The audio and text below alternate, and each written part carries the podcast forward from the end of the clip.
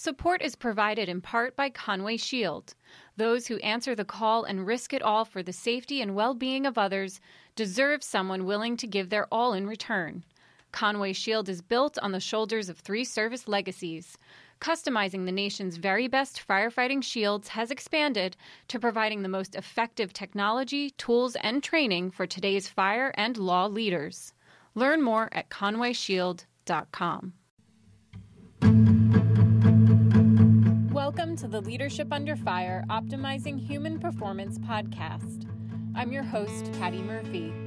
In this episode, I'm joined by Nick Kalt. Nick serves as a captain with the Long Beach, California Fire Department.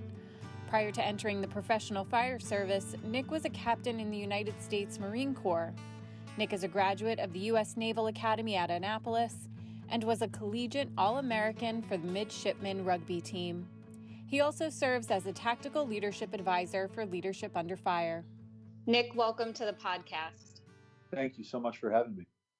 And I have to mention that I purposefully kept your bio short because I really want to maximize the time we have together. And I'm eager to give you enough time to share your thoughts and experiences. So I'm just going to dive right into the first question. Okay. You began your professional career as an officer in the United States Marine Corps.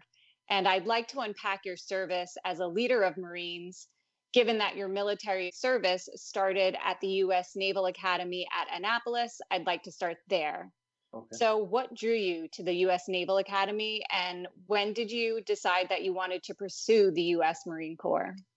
Sure. So, initially, what drew me to the Naval Academy, I was, I think, a sophomore in high school. And a good friend of mine that I, I played high school football with and was also on the um, track and field team with had opted to do a program at the Naval Academy called a summer seminar. And uh, at the time, I believe the program was about a week, week and a half long. And it was almost like summer camp uh, with a, a, slightly military flavor to it. And he went to that and attended it as, I believe, a, junior or senior in high school and came back and, and uh, really spoke highly of it. It kind of planted the initial seed in me that a career in military service was something that I'd be interested, as well as Annapolis might be the place that I might want to start pursuing that. And then, kind of, as time rolled along and, and high school sort of, the, my clock on my high school career sort of ticked away. Mm-hmm. I was able to do a, uh, a visit to Annapolis, and if you've ever been there, and if you haven't been, it's it's an absolutely phenomenal place to visit. But um, we visited on one of those days where it was just you know sailboats floating across the bay and sunlight coming down from the clouds and it was like man this is this looks like a pretty good place to me. Mm-hmm. i'm wondering did you have a family history of anybody serving in the military? Like was that part of your upbringing?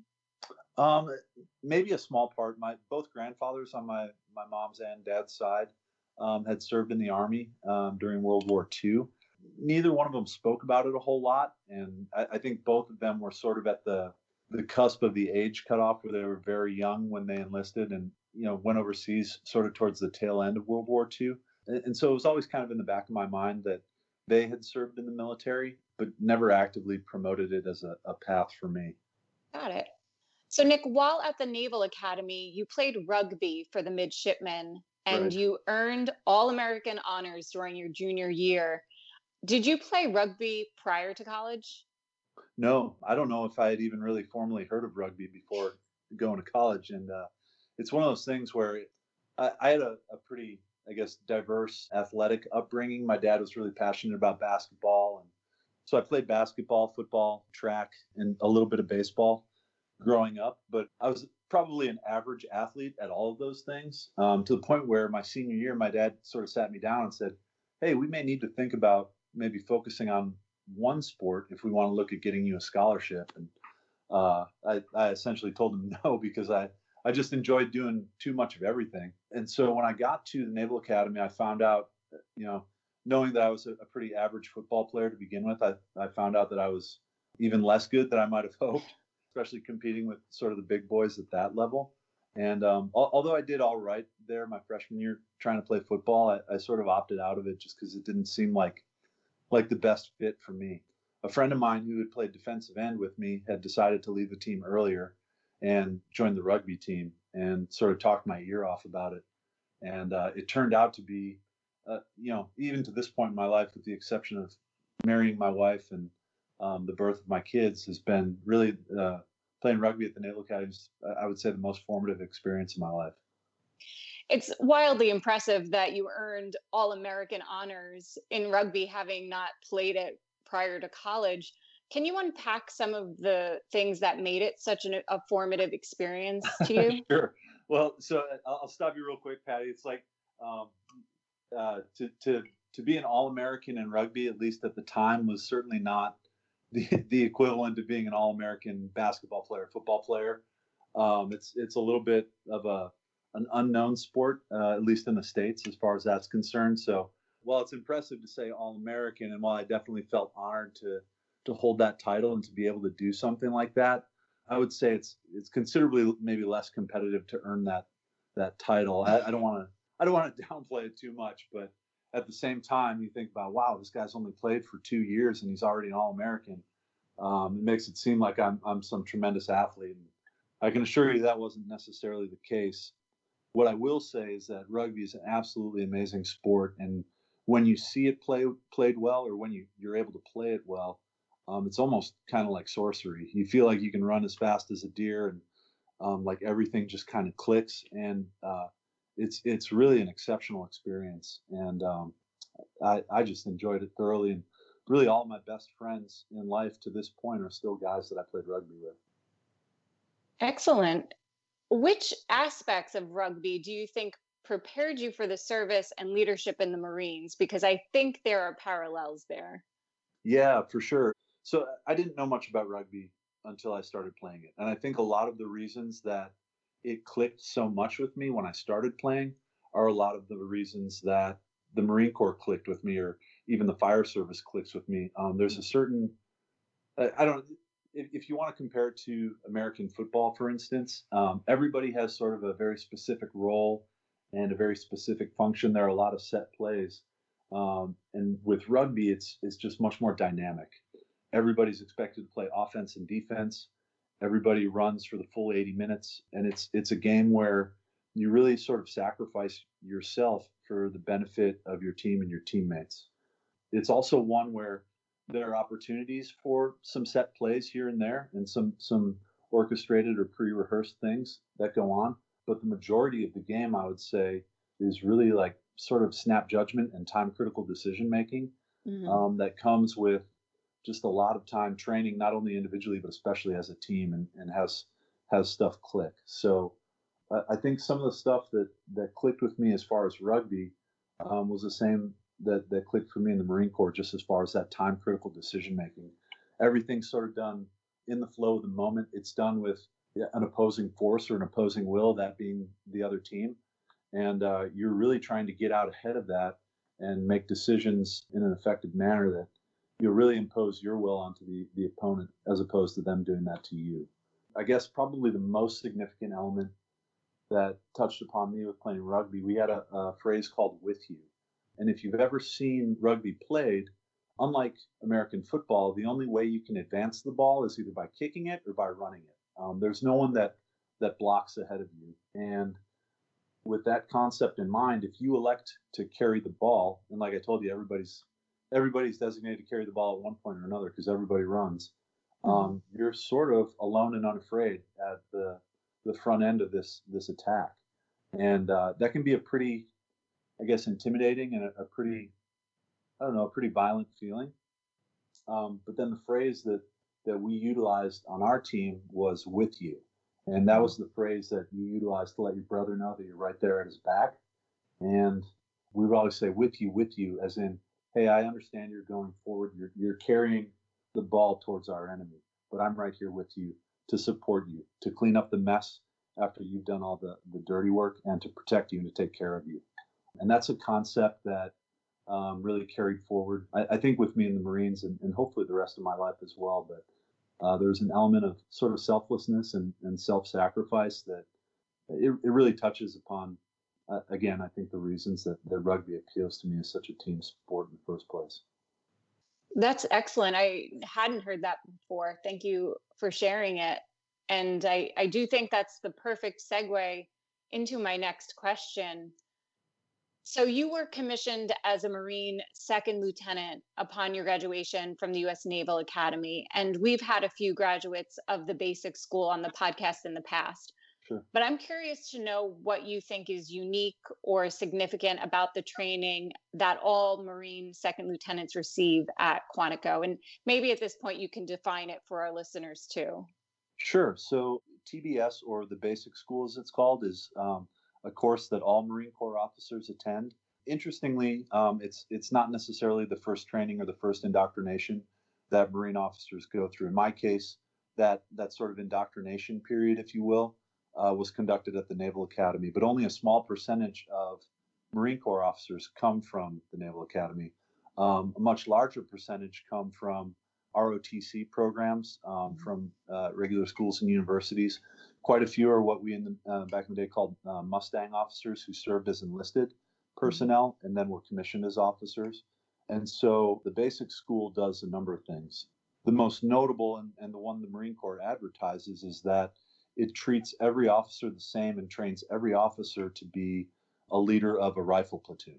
And so at, at the time, the, the phrase was um, every Marine a rifleman. And I say rifleman generically, you know, meaning mm-hmm. rifleman or, or woman in this case. But basically, the concept is that regardless of your occupational specialty, whether you're a pilot or a cook or an engineer uh, or an infantryman, that you're able to operate in the capacity of basic infantry. And the concept of that is that there really is no front line nowadays. We have, as a Marine Corps and as a military in general, have made a career of exploiting enemies' weaknesses and mm-hmm. essentially taking the fight to places where our enemies are critically vulnerable, realizing that a lot of those times those are in places where, you know, it might be a supply line or it might be, you know, someone with an occupational specialty that isn't necessarily holding a rifle might not be their, their primary duty. Um, and so the Marine Corps hedges their bets and trains every member of the Marine Corps uh, to be a rifleman. And so that, that's sort of the advertised goal of TBS. Mm-hmm. I would say, though, that for me, and, and while that training is exceptional and, and super important, I would say that another really interesting facet of TBS, especially coming from the Naval Academy, is that I had this really sort of extended four year indoctrination period at the Naval Academy. Right. Um, and now we're being introduced, you know, to really a much larger percentage of Marine officers who are coming from all over the country and, and really a, a, few members from all over the world. Um, but you really get to kind of, in some ways, test your mettle against these folks, but also just to see the glue that holds us together and sort of the common bond that we all have. And you're doing this all in a, you know, kind of a competitive environment too, because if you haven't already been slated as a pilot, um, you're really you're you're kind of fighting for the occupational specialty that you want. Mm-hmm. Um, and, and, so you have a, a, really limited time window, about six months, in which to sort of prove yourself and, and get marks that are high enough in order to achieve whatever your occupational specialty is. So, you know, TBS is designed again to to produce um, Marine Corps rifle officers that are can take charge of a platoon, whether it's a platoon of motor transport officers or, or cooks or whatever, and to utilize them as a rifle platoon. But you know, the secondary purpose is that now we all know who one another are. We're on a level playing field, and uh, it's it's sort of the common ground. And then everyone gets sent to the four corners of the globe and uh, is expected to carry out that mission of the Marine Corps. And I can understand why your athletic background would have prepared you well for that. But it, was there anything else that you think helped you? You used the word competitive there, obviously. So anything else in in your experience that helped you go into TBS with a, a, competitive advantage? You think? Yeah, you know, I think the indoctrination at the Naval Academy I had was a, a fairly competitive advantage. A, lot of folks come from, you know, like I said, an ROTC program where they're, mm-hmm. you know, they they get in their uniform once a week and, and go to classes and, and do their military training. But it was really something that we lived, lived, ate, and breathed for the four years that we were at the Naval Academy, and it allowed me to, I think, understand that some of the the more harsh elements of of the basic school were just an indoctrination period, and mm-hmm. allowed me to focus on the really critical task items that that were required of me, not only to get the the grades that I wanted in order to get the occupational specialty that I desired, but also to really focus on who I wanted to be as a leader going forward and, and having enlisted personnel um, that I was going to be assigned to to work for. And uh, that was really the most exciting part of everything. You mentioned the occupational specialty that you wanted, and you're touching on your combat engineer position, correct? That's right, yeah. So, upon completion of the basic school, you were assigned to the engineer officer MOS and completed additional training in North Carolina before heading to Camp Pendleton, California to assume command of your first platoon with the 1st Combat Engineer Battalion. That's right. So, what is it like assuming command of a platoon of 40 Marines after having spent five years preparing for the task, all while being a 23 year old man and leading a unit of Marines, most of whom are not much younger than yourself and maybe some older? Yeah, I mean it's pretty crazy when you think about it, right? Um, it is. I mean it's it's a uh, it's a really unique experience, and I showed up at Camp Pendleton not really knowing what to expect, and you're in your your dress alpha uniform, and so you stick out like a sore thumb literally everybody else is running around in camouflage utilities. Some of them even with their faces painted, and uh, you feel like you just walked off the boat into a foreign land. And meanwhile, you know, someone hands you you know your uniform and says hey you're in charge of these guys who you've never met before go out and do good things and you're sort of like uh, yeah you kind of trained me for this but who, who are these guys again and uh, it, it's a i mean it, it is an honor and an absolute privilege to to be given that larger responsibility i will say this the when I took charge of my first platoon, regardless of the amount of training that you do, whether that's at TBS, Engineer School, the Naval Academy, a lot of that is really notional. And you do a lot of peer leadership, but you can only simulate those situations so much. Um, and when you actually step into that role, it's sort of make it or break it time, and, and you really have to step up and sort of see what you're made of. And I was very fortunate to be placed in not only in the company of great Marines um, who I had the honor of working for, but also in the company of great senior enlisted uh, advisors. And I'll touch on that a little bit more later. But you know, um, I, I, I listen to the podcast and I, I subscribe to Jim McNamara's Senior Man Journal, and Jim often touches on the role of the senior man and just why it's so important in the fire service. Mm-hmm. And uh, the same really holds true in the Marine Corps in a lot of ways you know, you mentioned stepping into a platoon of, you know, of folks who are by and large, they're like 18, 19, 20 years old. And uh, again, myself, not much older than that. And I had the really good fortune of um, working for a couple of guys, um, both who were gunnery sergeants at the time and then subsequently promoted after that. Um, one by the name of Toby Boyce and the other by the name of Dan Fleming. Mm-hmm. Um, but those those two names are names that really stand out in my my Marine Corps career they were both really senior guys and had a ton of not only I guess knowledge in their MOS and their occupational specialty, mm-hmm. but just a ton of field knowledge as well. Just uh, what you might call street smarts or that intangible of just having a bunch of time under their belt. And me coming in as, you know, a very junior member of the organization, truly my first day in the organization, minus my training, um, and them with you know upwards of 15 20 years of experience and they could have very easily looked at the situation of saying hey i'm i'm working for this this kind of young snot-nosed punk like what does he know that's able to you know really impact how i'm supposed to do my job and to the benefit of, of both of those men and, and um, men and women across the marine corps and the fire service i think a lot of those folks rather than looking at it from that perspective they look at it from a perspective where the concept is more of one of partnership. Right. And saying, hey, this this person has a lot to offer, and hopefully I have a lot to offer them. And they they really cultivate that relationship, and they offer their experience and um, their technical expertise and their street smarts and their know-how, and sort of you know really operate in a mentorship capacity, even while not necessarily being the person holding the highest rank in that that platoon, company, battalion, whatever the case may be.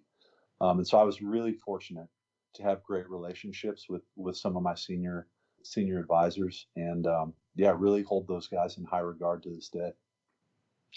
Two things before we move forward, and I agree with everything you just said and value it, but I want to also highlight a little bit more about like the benefits of youth because sure. I feel like and correct me if I'm wrong, but so many of those men and women who are protecting our freedoms are quite young, who are, yes.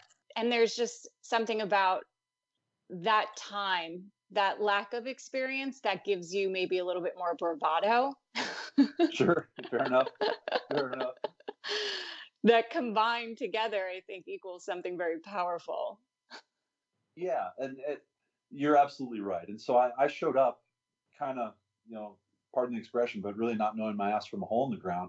And uh, you've got all these young Marines who look at you. And at the time, you know, yeah, granted, I'm 22, 23 years old, but these guys are 18, 19. And so even being 23, that age gap looks like a lot, I think, especially when you're a young kid from middle of nowhere, Arkansas, looking at, at this guy who shows up and uh, yeah, I've got a year of training where maybe this guy doesn't have any yeah, so there there are definitely certain elements that I think number one, being closer in age maybe allows me to connect um, mm-hmm. with guys that are that are younger and and sort of have a leadership role on a more person to person basis, and, and I can connect with it more easily.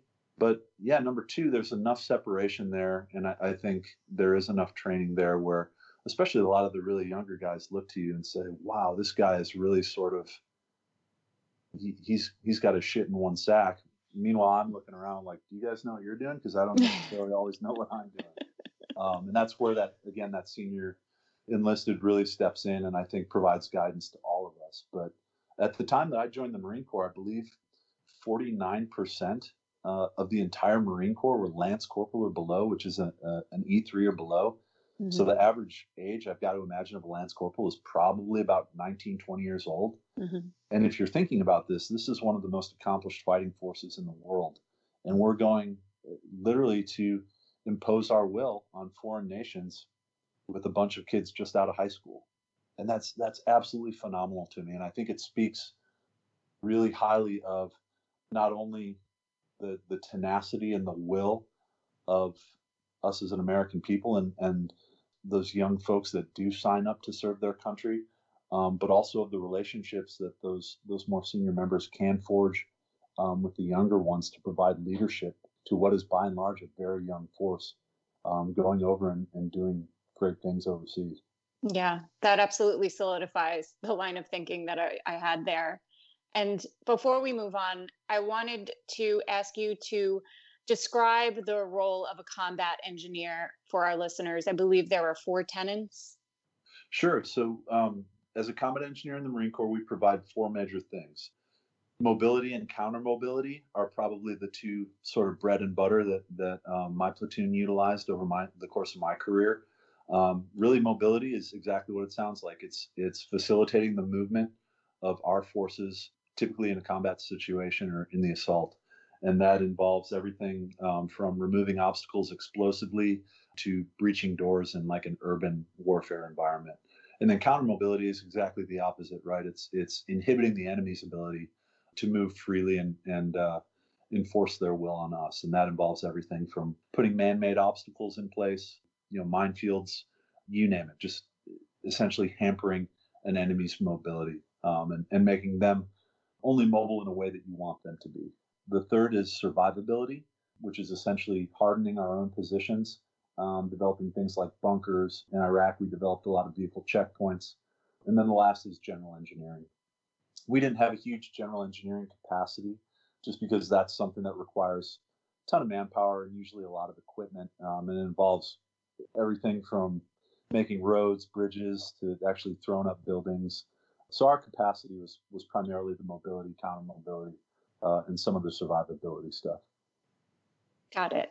Thank you for that. I wanted to flush that out before we move forward, just to emphasize some things later on in the timeline. You bet. So I should mention that you were a platoon commander on 9 11 2001. Do you mind sharing your memories of that day? No, not at all. I, know everybody's kind of got their individual story of where they were that day. And uh, I had actually arrived at my battalion, and there wasn't a combat engineer platoon available for me to to uh, to take over. So the first role that I served was actually the platoon commander of our our motor transport platoon, and um, I was sort of just biding my time until one of those those combat engineer spots became available for me. in the meantime, we would um, go out and PT, do our physical training every morning, and um, there were certain mornings where you know rather than just go um, run ourselves into the dirt, we'd play basketball, and, and we played basketball on this one particular morning. And I remember coming back, and everybody was kind of getting cleaned up, and the TV was on in the background, and we saw the exact same thing that everybody else saw on the television, and we're we're pretty floored. And um, I remember thinking that, you know, I, I had signed up in a time of, of relative peace um, right. comparatively um, for our nation. And this to me, uh, aside from the, the grim tragedy of everything that was occurring, was also a bit of a wake up as far as um, my realization that it was no longer a peacetime military that I was serving in. I had no, at the time, I had no concept of who perpetrated the attacks. I had no concept of what that meant for me personally, other than just the feeling that we were now at war. Our country was at war, and I had signed up in a fighting force as a warrior to to do the will of my country. And it was really interesting over the next few months to see how that played out. Exactly. And I'm wondering, were you able to make peace with that so quickly in real time, or is it in hindsight you're looking back and you realize, you know, I had made a definitive decision, or were you just mo- going through the motions? I have to yeah. know. I'm sorry. Sure. No, not at all. Uh, well, and, and, making peace with it is something that I'm still, uh, honestly, I think I'm working on, Patty, and I, I yeah. reflect on it quite a bit. And um, yeah, that's that's a tough question, and and certainly I was not in a position then, especially as a, a very young man, to I think maybe think as philosophically about the the situation as I am maybe nowadays.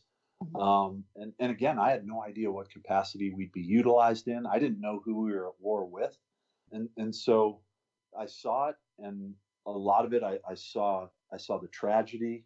I, I cried and I also saw red and there was, there was a lot of anger there as I think there was for uh, a lot of America. And I remember thinking that, yeah, I'm, I'm sort of the hammer that the United States drops in the face of its enemies in order to make sure that this doesn't happen again. And I, I again, I didn't know what capacity that was going to be in. As far as making peace with with that, um, I, I'm still sort of coming to terms with how I personally was utilized, how my platoon, company, battalion was utilized um, in the course of, you know, Operation Iraqi Freedom. And yeah, I'm, I still think a lot about that, and and still have you know questions, doubts, thoughts about you know our reasons for going, our reasons for staying, and yeah, I, I do square a lot of that away with myself, and I'm happy to talk about more of that too if you'd like. I want to speak to you more about that, but I want to press pause on it for just a second. Sure. And to move forward on the timeline to 2002. Okay. And thank you for sharing that so far. Sure. So in 2002, your unit was conducting explosives training on a range in Camp Pendleton, California, and you were seriously injured when one of the primers detonated in your hands. And anyone who is in the military or first responder community is aware of the blast effects of an explosive device, and you were holding the device in your hand when it detonated. And I have to say, it strikes me as a miracle that you were not killed what was the extent of your injuries and what were the medical and operational repercussions? Sure. Um, so even to backtrack a little bit, so operationally, um, we're now at a point where you know we're a year removed from 9/11, uh, even a little bit further, and we sort of started to see the handwriting on the wall as far as our deployment to Iraq. And we had done a lot of very specific training as far as urban combat scenarios are concerned, and when I spoke to you earlier about some of the functions that we serve as combat engineers, mobility is really one of the primary ones. And mm-hmm. so we were conducting a lot of explosive breaching in the format of um, like that urban assault that we were talking about and that those um, military operations in urban terrain. And so what we had done was we had taken a bunch of doors from an old, you know, kind of a dilapidated barracks that was being torn down, and we repurposed them to provide some pretty realistic live fire training for our Marines. And that live fire training involved using small amounts of demolition in order to effectively breach a door with an explosive charge, but be able to stand close enough to it that you could prosecute an attack forward into that room and then clear the room effectively after you've done that. And so I guess I was very fortunate that the amount of explosive I was holding in my hand was a pretty small one. As far as the training was concerned, again, we were, we were doing some some live urban breaching type type training, and uh, yeah, I was, you know, we talk about the Swiss cheese um, model of accidents, and it was probably one of these things where all the holes in the Swiss cheese lined up, mm-hmm. and there were probably 20 different holes, and if any one of those holes had been blocked, the accident wouldn't have happened where I, I got injured. But the extent of my injury was that, um, yes, I was holding on to this explosive charge as it detonated. It ripped off all the tips of my fingers on my left hand, mm. with the exception of my pinky finger, although I still have really good function of, of my entire left hand.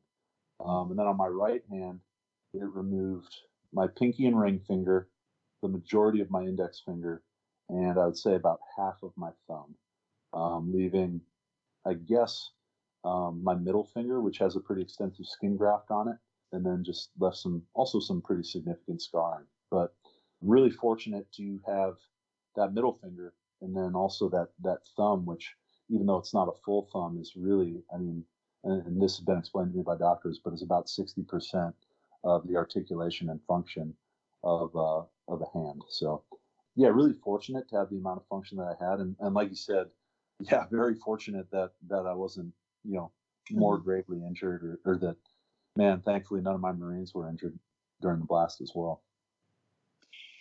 Nick, it seems highly unlikely to me that the US Marines would allow you to continue to serve in an operational capacity given this injury, but they did. And I have to ask why. Sure. That's a really good question. I think probably for a couple of reasons. I, I think first and foremost, I wanted to stay. Mm-hmm. Um, and and I expressed that to the medical review board that convened to determine whether or not I would be allowed to. I was really fortunate to have a, a, a great orthopedic surgeon in charge of this board. And the first question he asked me was, Well, hey, do you want to stick around? And I said, Yes. And truthfully, I think that influenced his decision to allow me to stay. He told me, Yeah, a lot of folks that are in your position would probably elect to have this be the end of their career and, and move on and do something else. I think part of the reason I elected to stay is that, you know, ever since 9 11, again, we had sort of seen the the handwriting on the wall, and we knew we were going to be employed in the service of our nation. And it's it's hard to say it because combat is is not a pretty thing, and it's not. You, you never wish to be shooting at someone or to be shot at, but at the same time, it's a validation of why you serve and all the training that you do.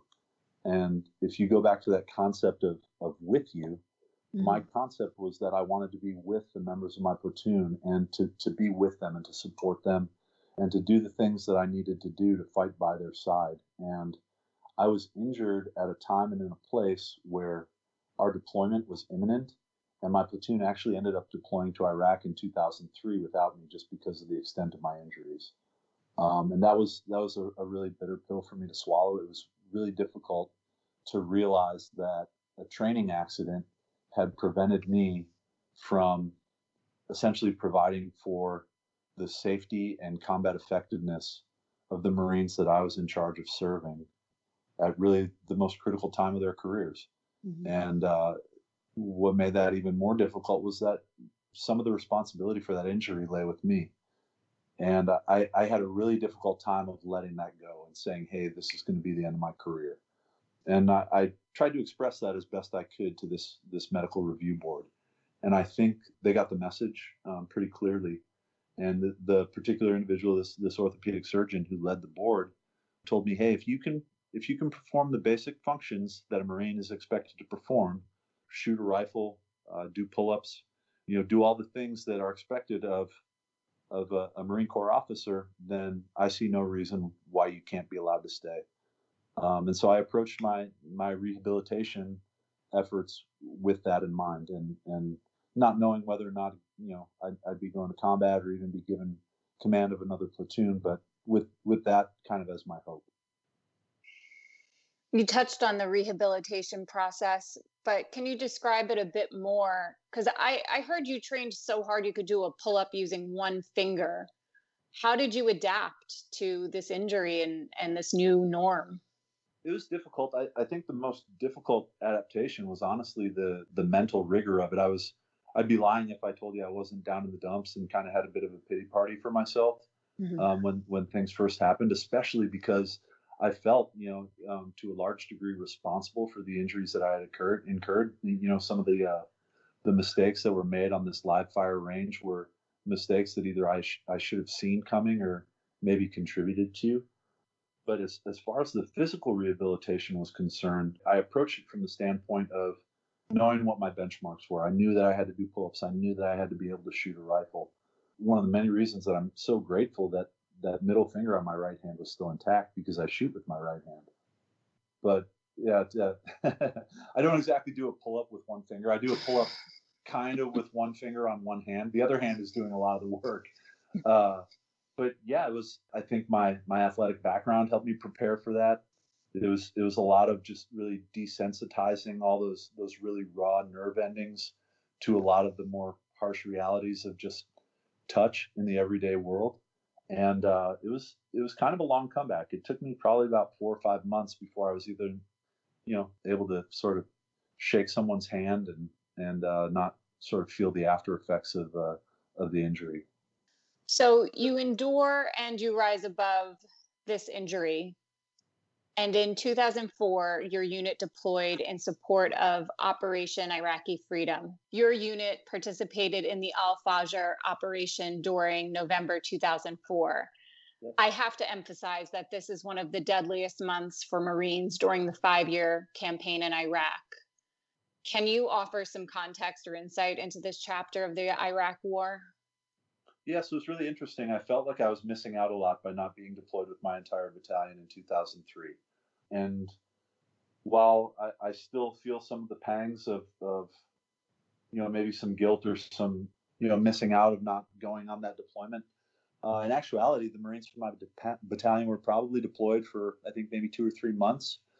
And I don't, again, this is not to belittle any of the casualties that we incurred at that point, but, you know, I think really anticipating that that would kind of be the, the closing of that chapter. Um, whereas really the, the most critical and, and most deadly months in Iraq were, were yet to come, as we saw in 2004. And even before I arrived in country, which was probably about June of 2004. Yeah, the, the really critical times in, in Fallujah and, and Ramadi and all those kinds of places that, that we read about in our history books now. But the, the ability of the enemy to impose their will on us was outpacing our ability to deal with the threat of IEDs at the time, um, improvised explosive devices, to the point where um, a lot of the explosive ordnance disposal, who are a very rare commodity in the Marine Corps and in the Navy, uh, they're being tasked on a daily basis. They weren't getting any sleep, um, and they weren't. They were only accomplishing a small bite of their mission. Um, and because we have training in uh, explosives and, and ordnance, a large part of their mission fell to us. And so we were dealing with a lot of the improvised explosive threat in both Fallujah later on in November, as you've mentioned, as well as uh, Najaf and Diwania in the summer and, and, early fall of that year, which was also a very major offensive. Um, and so, yeah, just a, a, really, a really violent time, um, time period in Iraq, and a time where a lot of our tactics and techniques were developing at a very rapid pace in order to keep pace um, with the developments that the enemy was throwing at us. And just, yeah, very deadly time and, and very, um, very critical time for our forces on the ground there. Nick, who were some of the leaders who had an impact on your development as a combat leader? You mentioned a couple earlier, but I wanted to ask this question again in case there was anybody else you wanted to include. Yeah, so again, previously I mentioned Toby Boyce and um, Dan Fleming and both of those guys were um, platoon sergeants of mine. And I had the good fortune of working for for each of those gentlemen, and they each taught me something a little bit different. I, I think Toby, aside from being one of the greatest human beings that I've ever known, um, was also just an exceptional communicator and really understood the role of fostering that relationship between the junior officer and the senior enlisted that I've taught you about before. And um, it's amazing how well Marines respond to that it's like they can feel it. It's almost like a, a kid that feels um, safe and secure in the fact that his parents have a good relationship and are on the same page with everything from discipline to a bedtime schedule. And and Toby taught me a ton of stuff uh, in that regard. Dan Fleming, um, also a consummate professional, truly a jack of all trades and a master of all trades, um, and kind of cut, I think, from a lot of the same cloth that that Jim McNamara is. Um, and listening to a lot of his podcasts and reading the Senior Man Journal, Dan is a, a a bit of a renaissance man. He's a man who has a capability across a number of fields and capacities. Um, he was actually a draftsman, which seems like a very very narrowly focused um, field, but um, in combat was really the most capable combat engineer I'd ever met without actually having the MOS of a combat engineer. Other combat leaders, you know, I, I know I've, I've drawn some parallels um, between rugby and, and combat, and I know that the parallels are a bit, uh, I don't know, possibly a bit cliche because you talk about it and it's like, well, it's sport, but at the end of the day, a lot of times, especially with rugby and, and the social aspect that takes place, where you're, you're drinking beers with the guy that you're just whose face you were pounding in, you know, 10 seconds prior um, after the game is over. But a lot of the lessons that I was taught um, on the rugby pitch were lessons that carried over, you know, to my time in combat. And again, with, with sort of that concept of of that that sacrifice um, for your brother. And really, all my my brothers on the the Naval Academy rugby field were were guys that you know not only did I look up to, especially a lot of the more senior guys, the uh, guys like um, Don Fall, Jeff Immel, Jake Harriman, um, there's so many more that I could mention, um, but also the guys that I played with, Kyle Shoop, Tim Myers, uh, Roy Nicka, Mike Slatt, um, Pat Marvel. All these guys are, are guys that I, I, still try and keep in good touch with if I can, um, but they're all guys who have gone on to great careers in the military, um, careers in civilian life, you know, lives with their families, and have been really exceptional human beings um, moving forward. And they've they've all impacted the way I I view myself as a combat leader and as a fire department leader. Specifically, as a combat leader, though, those guys embody a concept of selflessness and a concept of sacrifice, which I think is really important. I think for a leader, especially in a combat scenario where you're asking so much of those whom you serve. You, you, you require and you ask so much of them that really you have to ask even more of yourself. And, and those are guys who all embody that ethic. On that note, what are some leadership principles that you adopted during your time in Iraq that's proven equally relevant in your other endeavors? So, again, I, am going to go back to that concept of selflessness. Mm-hmm. Um, I, I think approaching your work with a level of humility. Um, and, and Jim McNamara talks about this as well, right? It doesn't matter how much of the senior man you are, how how professional and how exceptional you are at your job. You also don't you don't take any privilege from that, and you still consider it your role to be that mentor, to be the guy down in the trenches, and to expect the same of yourself um, on an everyday basis. And so that's it's a principle that I I think and hope has served me well in the fire service, and I think it's uh, it's an approach again that's important, you know, regardless of your rank or your role uh, at the firehouse. Awesome, simple but transferable. And that brings me to November twenty second, two thousand four, when your unit took enemy fire and you were struck by a round from an enemy AK forty seven. Can you tell me more about that event? Yeah, so we had um, we had conducted the assault um, into the city of Fallujah, and this was the second assault. The previous assault had taken place in the spring, at which point Marines were told, "Hey, um, after gaining a bunch of ground at um, a, a, tremendous cost uh, to life and the morale of the units on the ground, um, we're told essentially to pull out of Fallujah in order to allow what was essentially a political solution known as the Fallujah Brigade, um, which was an attempt to allow local forces to essentially police themselves." We know in hindsight that it was a, a, a flawed concept that was a, a bit corrupted by um, some folks that did not have um, the best intent of either their own people or the U.S. military in mind. And uh, eventually, again, we had to um, prosecute another assault on Fallujah in November. My platoon was responsible for the combat breach into the city. Um, and so we were really kind of that, I mean, almost like in rugby, we were sort of that ball carrier right at the very front, expecting everybody else to be sort of at our backs, and, and they were. We assaulted from the north end of the city uh, to the south, and really cleared kind of door to door and would occasionally bypass either enemy strong points or just in order to maintain momentum in the assault, uh, we'd move forward. Um, and that happened early November uh, of that year.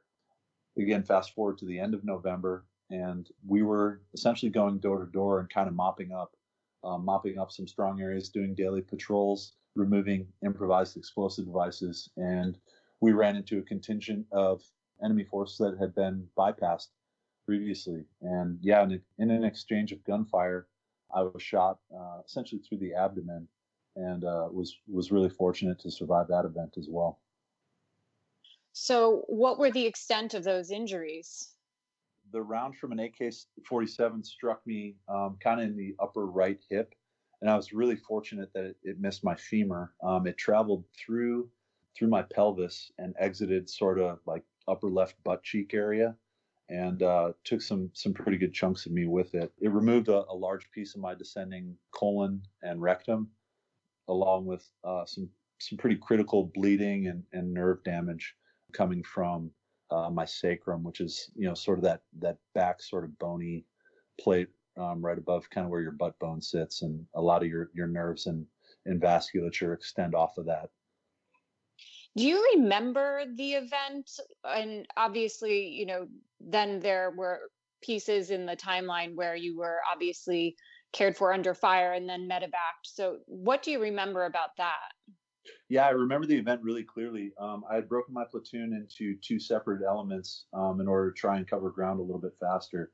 And kind of the sister element of our platoon had flushed some enemy out of a, a neighboring house while we were on the street and um, it was it was all coordinated. But you know, in the exchange of of fire, I was struck, and I remember being struck and kind of falling to the ground face first, and uh, just remembering thinking, man, I really hope my legs still work, and I kind of you know, I'm, I'm, lying in the prone position on my chest and sort of kicked my, my legs up at both knees and just thought, oh, thank God both my legs still work.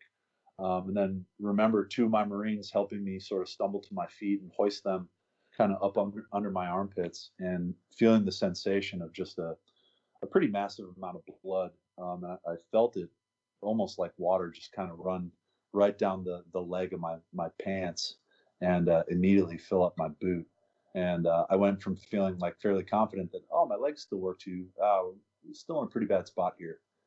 And uh, I, you know, the timeline is blurry. I'm sure there's some some auditory exclusion that took place. Um, we returned fire, had a, a, platoon of tanks kind of in support of us come in and, and help us sort of eliminate um, the remainder of the enemy threat that was kind of in that location. Um, but while we were still taking fire, a couple of my Marines hoisted me up under their their arms again and tossed me into the back of a, an amphibious assault vehicle and slammed the door shut. And I'm just sort of lying on my face, wondering where they're taking me. I got evac'd to a Humvee um, where our, our uh, platoon medic essentially told me, hey, you got to sit on your left butt cheek. That's where all the blood's coming out. And at that point, I, I think I probably went into shock because that's about where I start losing my memory of things. Eventually, you were taken to Germany, I believe. And did your family meet you there? Yeah, that's right. My my parents, who have never traveled internationally or owned a passport before, yeah, met me in Germany, and I, I wasn't conscious to greet them, but uh, as far as I understand, they were there and then eventually you make your way to Bethesda, That's Maryland. Right, yeah. Yep, Bethesda Naval Center, and uh, my parents actually even accompanied me on the, the medevac flight from Germany to Maryland. At which point in the timeline there did you know they have the conversation that this could be it? You know, you might not see your son again, or you know, how close were you there? at that yeah, point? I, I think I was really close, and I, I think oh, this this is the hard part about my military service, Patty. Is I, I think it's far harder on my family than it ever was for me. You know, I, I was unconscious for all of this, and uh, whether that was in shock or they had me sedated because of all the procedures they were doing to me. There's about a three week chunk of my life that I don't remember, and uh, I, I just can't imagine the the level of difficulty that my parents we're facing with this one. At the time, uh, the casualty reporting system was still really in its infancy. And I think my parents weren't getting a very clear message as far as where I was, what my condition was like. they called anyone and everyone they could think of to include their congressmen, you know, folks they knew who were also in the military station in Germany that might be able to find out where I was. Eventually, they were able to talk to uh, who I believe was the attending physician when I was um, in Germany, and uh, the doctor essentially told them, "Hey, if this were my son, uh, I'd get here right away." Mm. Um, and it's it's it's tough as a father for me to even think about my father and mother having to go through that, you know, at, at the time when they did. And I, I think I, I, definitely wasn't out of the woods at that point. I think his implication to them was that I might not make it. Um, and you know, obviously, I'm sitting here talking to you right. today, um, and and so I did. And I, I, think probably after they were able to move me back to Bethesda, you know, maybe a, a week or so in, two weeks in, possibly, um, I was out of the woods. But again, that that part of the timeline is kind of it's obscured from me, um, mainly because I wasn't I wasn't conscious for it. Yeah, obviously, this is similar to what we were talking about earlier, making peace in real time. So I'm I'm sure my next question is something that you are thinking about in hindsight. Mm-hmm. What did you learn about yourself during this time? oh man.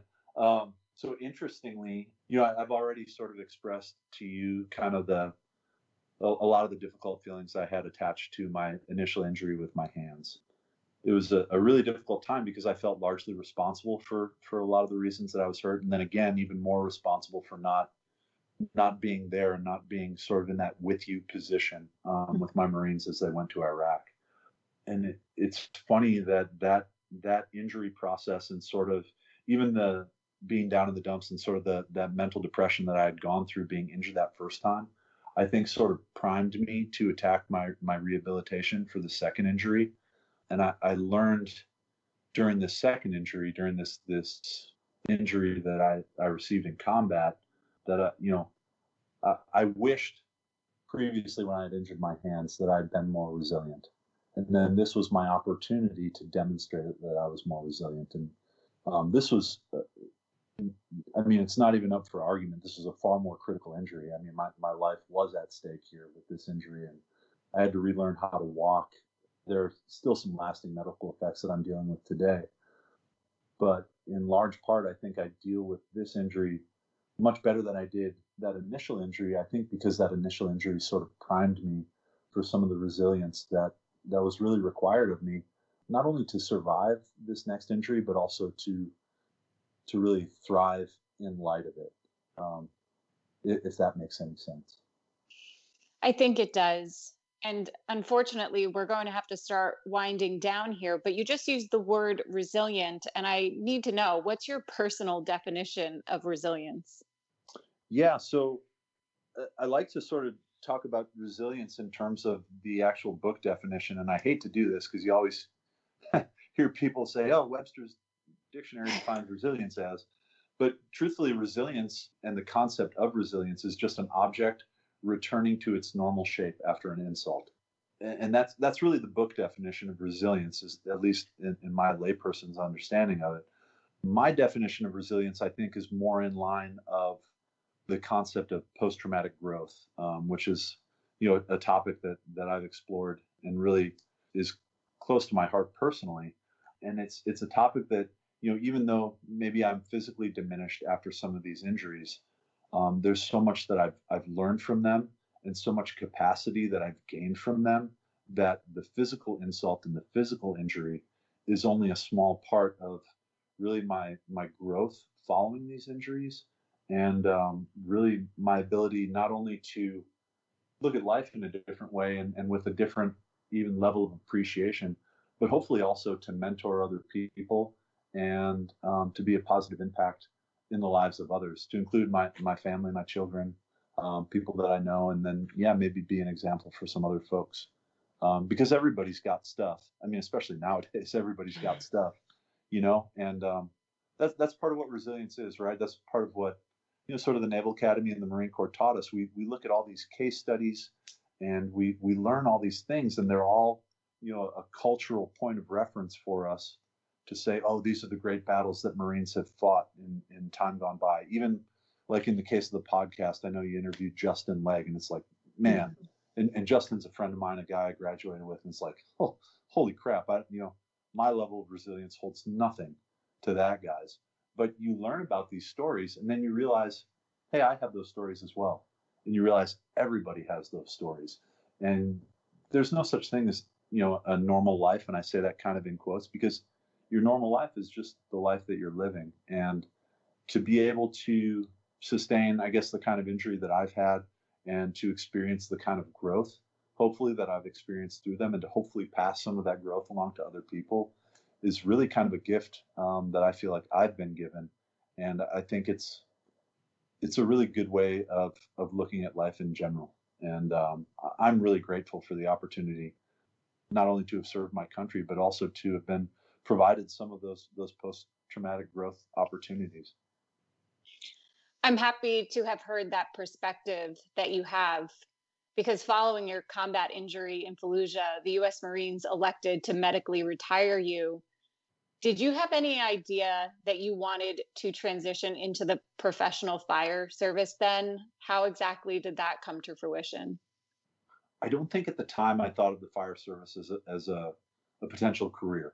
I, I, knew that I was kind of, I, I feel like I had sort of fulfilled my role in the Marine Corps especially considering my particular occupational specialty. Um, I think the the higher up I would go, the less I would I would serve in that capacity of really sort of being with the troops and sort of having that that with you mentality. Mm-hmm. Um, and so I sort of I, I, saw my my position as becoming more managerial and less hands on, and it, it, didn't appeal to me as much. And so I knew my time with the Marine Corps had sort of come to an end. As far as the fire service, I didn't I didn't consider it very seriously initially. Um, I thought I wanted to be a teacher. I tried my hand, you know, as a substitute teacher, which is a, a pretty difficult role, as any teacher will tell you, of trying to step in as as a sub. You know, a lot of times you get high school age kids, and it's like, oh, subs here. That's pretty much free license for us to do whatever the hell we want. But uh, it, it didn't appeal to me as much as I thought it would on the face of things.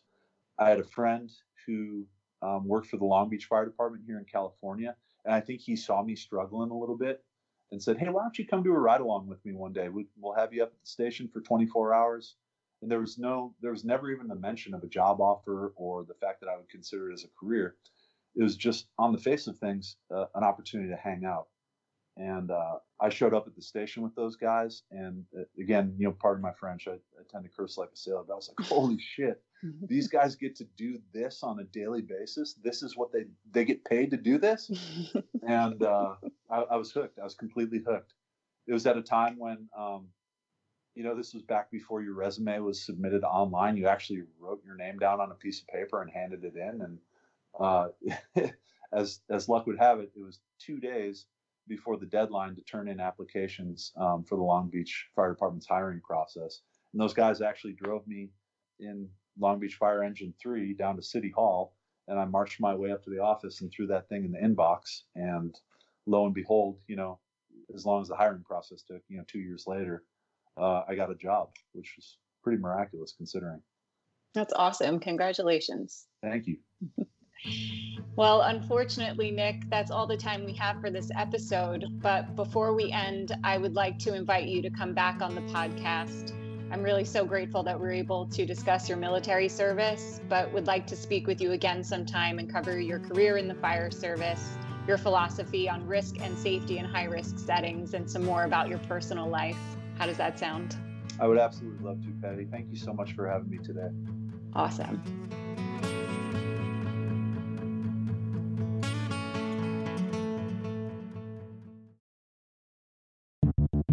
The Leadership Under Fire podcast provides a platform that helps to prepare performance leaders to navigate the moral, mental, emotional, intellectual, and physical rigors in high risk and ultra competitive settings by developing strength of mind, body, character, and critical thought. For more on this, visit leadershipunderfire.com.